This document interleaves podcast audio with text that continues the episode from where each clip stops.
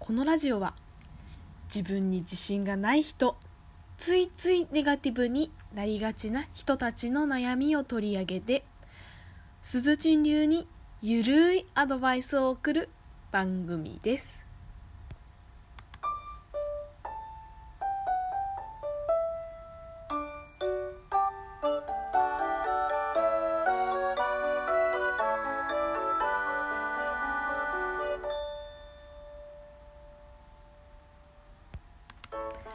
皆さんおはようございます。爆笑家のすーちんです。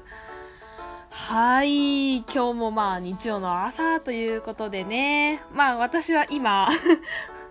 ついさっき起きたんですよね。ちなみに今は平日の11時42分。いやちょっと昨日夜更かししちゃったんですよね。うん。で、それでまあ起きたら11時だったっていうね。まあまあまあまあ、いいでしょう。あのー、ですね、最近ちょっと私生活リズムがぐんぐん乱れてるんですよ。なんか結構深夜帯に寝てお昼に起きるみたいなね。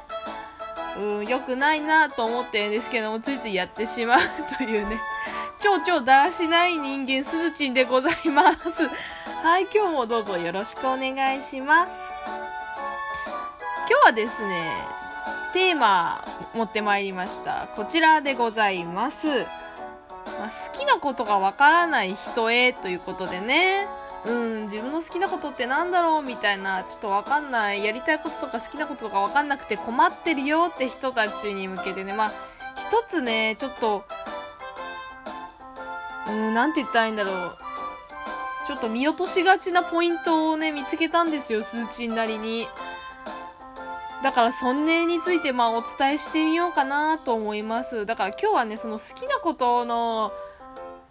なんていうのかな、具体的な見つけ方っていうより、あなたそこちょっと見落としてない？それって実は好きなことだったよ、みたいな風なことをね、お伝えできたら、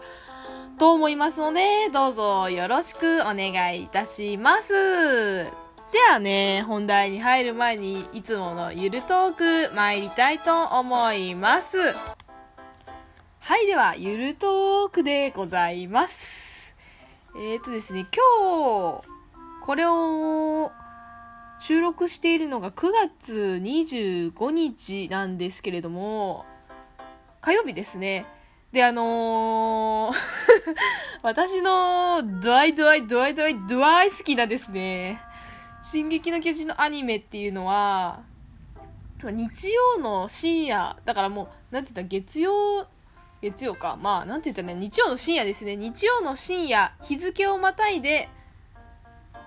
12時35分からのスタートなんですけど、私最近、まあ、リアルタイムで見るんですよ、進撃の巨人アニメ。アニメ基本深夜帯なんでね、私録画して、で、時間ある時に見るっていう形取ってるんですけど、あまりにも最近の進撃の巨人が好きすぎて、あの、アニメも、まあ、リアルタイムで鑑賞してるんですけど、ちょっとこの前のね、回がね、もう、好きすぎてなんか別に今日萌え語りをするってわけじゃないんだけどね、あまりにもそのね、もうたまんなかったですよ。なんかこの前はね、あの、ごめんなさい、進撃の巨人知らない方、本当申し訳ないんですけれども、あのタイトルが友人ということでね、あの第3期から登場したケニー・アッカーマンの過去回の、まあお話だったですけど、私、原作もその回がすごく好きで、とってもとっても楽しみにしてたんです、今回のアニメのその回もね。で、ほら、期待すると、意外と超えてこないことってあるじゃん。なんかその、あれ、それほどだったな、みたいな。期待上げ、期待値上げすぎて、なんかその、ワクワクとか衝撃が意外となかったみたいなことって、あるあるだと思うんですけれども、今回のね、このアニメの回に関してはね、その、高い、高い期待値を超えてきたんですよ、めちゃめちゃ。うわもう最高やんみたいになって、すっごい興奮して、嬉し、すごい、うわーって、深夜一人でね、リビングで、うわーってなってたんです。で、12時半から、まあ、アニメって30分なんで、まあ、だいたい1時までね。で、1時まで見たら、まあ、テレビのオンエアは終了なんですけど、あまりに、そのアニメの回が良すぎて、そっからね、もう2回見ましたよ。もう2回見ました。だから1時から1時半までまず 2, 2回目を見て、1時半から2時まで もう3回目を見て、で、それでようやく出たっていうね そうそう、あまりにも好きすぎて、あまりにも感動しすぎて、それに浸ってたかったんですよね、自分が。なので、その、繰り返し見ちゃったんですけれども、なんかもう皆さんも多分、好きなこととかワクワクすることって皆さんなりに持っているはずです。で、それをね、なんか、それに浸る時間をなるべく増やしてあげましょうってことを言いたいんです、私。いや、進撃の巨人の萌え語りからそういう展開になるかって思われるかな。いや、あのね、本当は萌え語りしたいんだけどもね、まあ、そこはちょっと全然番組の趣旨と沿わないんで、そこはお口チャックということで、でもちょっとね、萌え語りちょっと一瞬入っちゃったかな。ごめんなさいね。だからぜひね、まあ、あんまり好きなものに避ける時間って多くない人もね、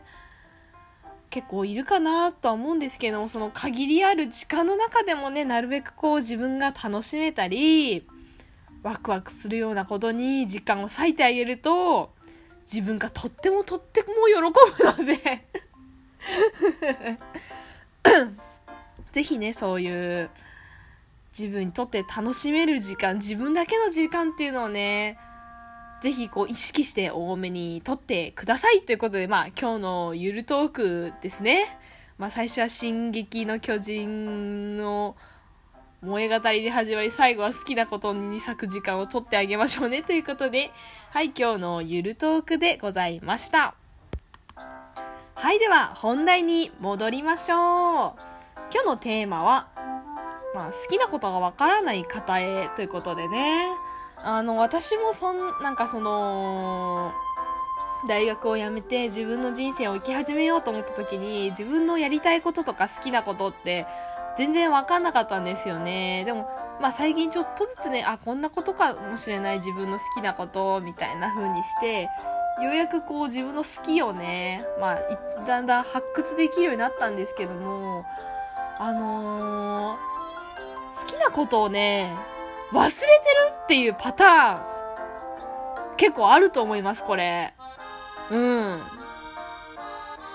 好きなことね、あの、すぐに思い出せる好きなことってあるじゃないですか。例えば私で言うなら、漫画とかアニメとか、それこそさっきゆるトークで言った進撃の巨人とかね、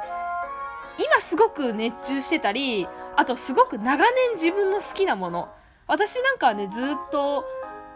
小学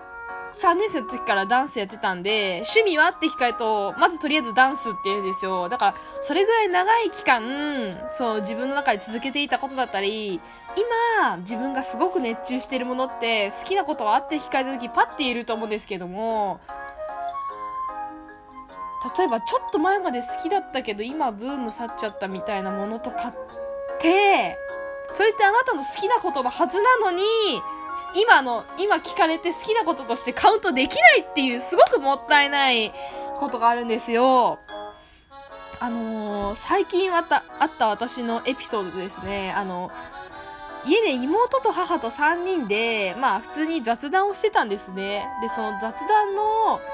流れで、ちょっとどういう流れだったか覚えてないんですけど、もし芸能人に会えるなら、誰に会いたい？みたいな話になったんですね。で、それで、まあ、男子、男、男性芸能人と女性芸能人一人ずつあげようみたいな話になって、で、まあ、あのー、妹はね、久保田くん、久保田正孝さんの大ファンなんで、あ、私久保田くんとか言ってね、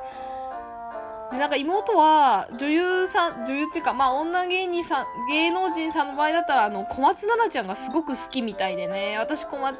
私は小松菜奈ちゃんかなみたいな話をしてたんですけども、で、私は誰かなと思って、女性芸能人はすぐ思いついたんですよ。私、石原さとみちゃんがすごく好きなんで、まず石原さとみちゃんって言って、え、じゃあ、男性芸能人はって聞かれた時、全然思いつかなかったんですよね。あの、私、例えば誰々のアイドルの大ファンとか、このバンドのこの人が好きっていうのが全くないんですよ。誰々のファンみたいなのがなくて、妹の久保田正孝さんのファンみたいな、全くなくて、まあ、その時々で、まあ、人気があるその俳優さんとか、普通に見てかっこいいなとか思うんですけども、それ以上の感情ってあんまりなくて、うん、すごく熱烈な大ファンってわけではなかったので、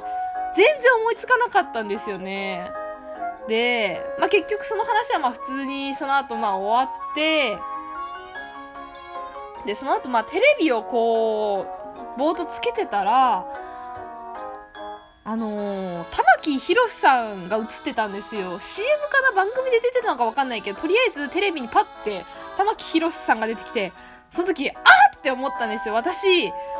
木宏さんすごく好きなんですよね。あの、それこそ、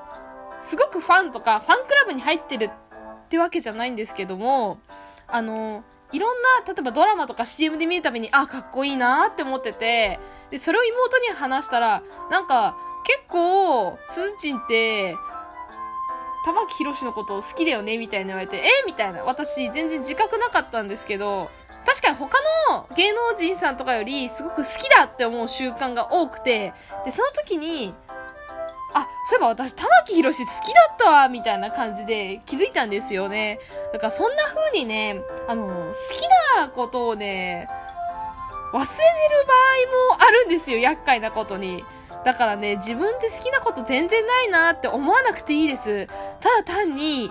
あなたが忘れているだけの可能性も十分にありますので、ご安心ください。ということで、今日もスーチンの朝のラジオをお送りしました。ありがとうございます。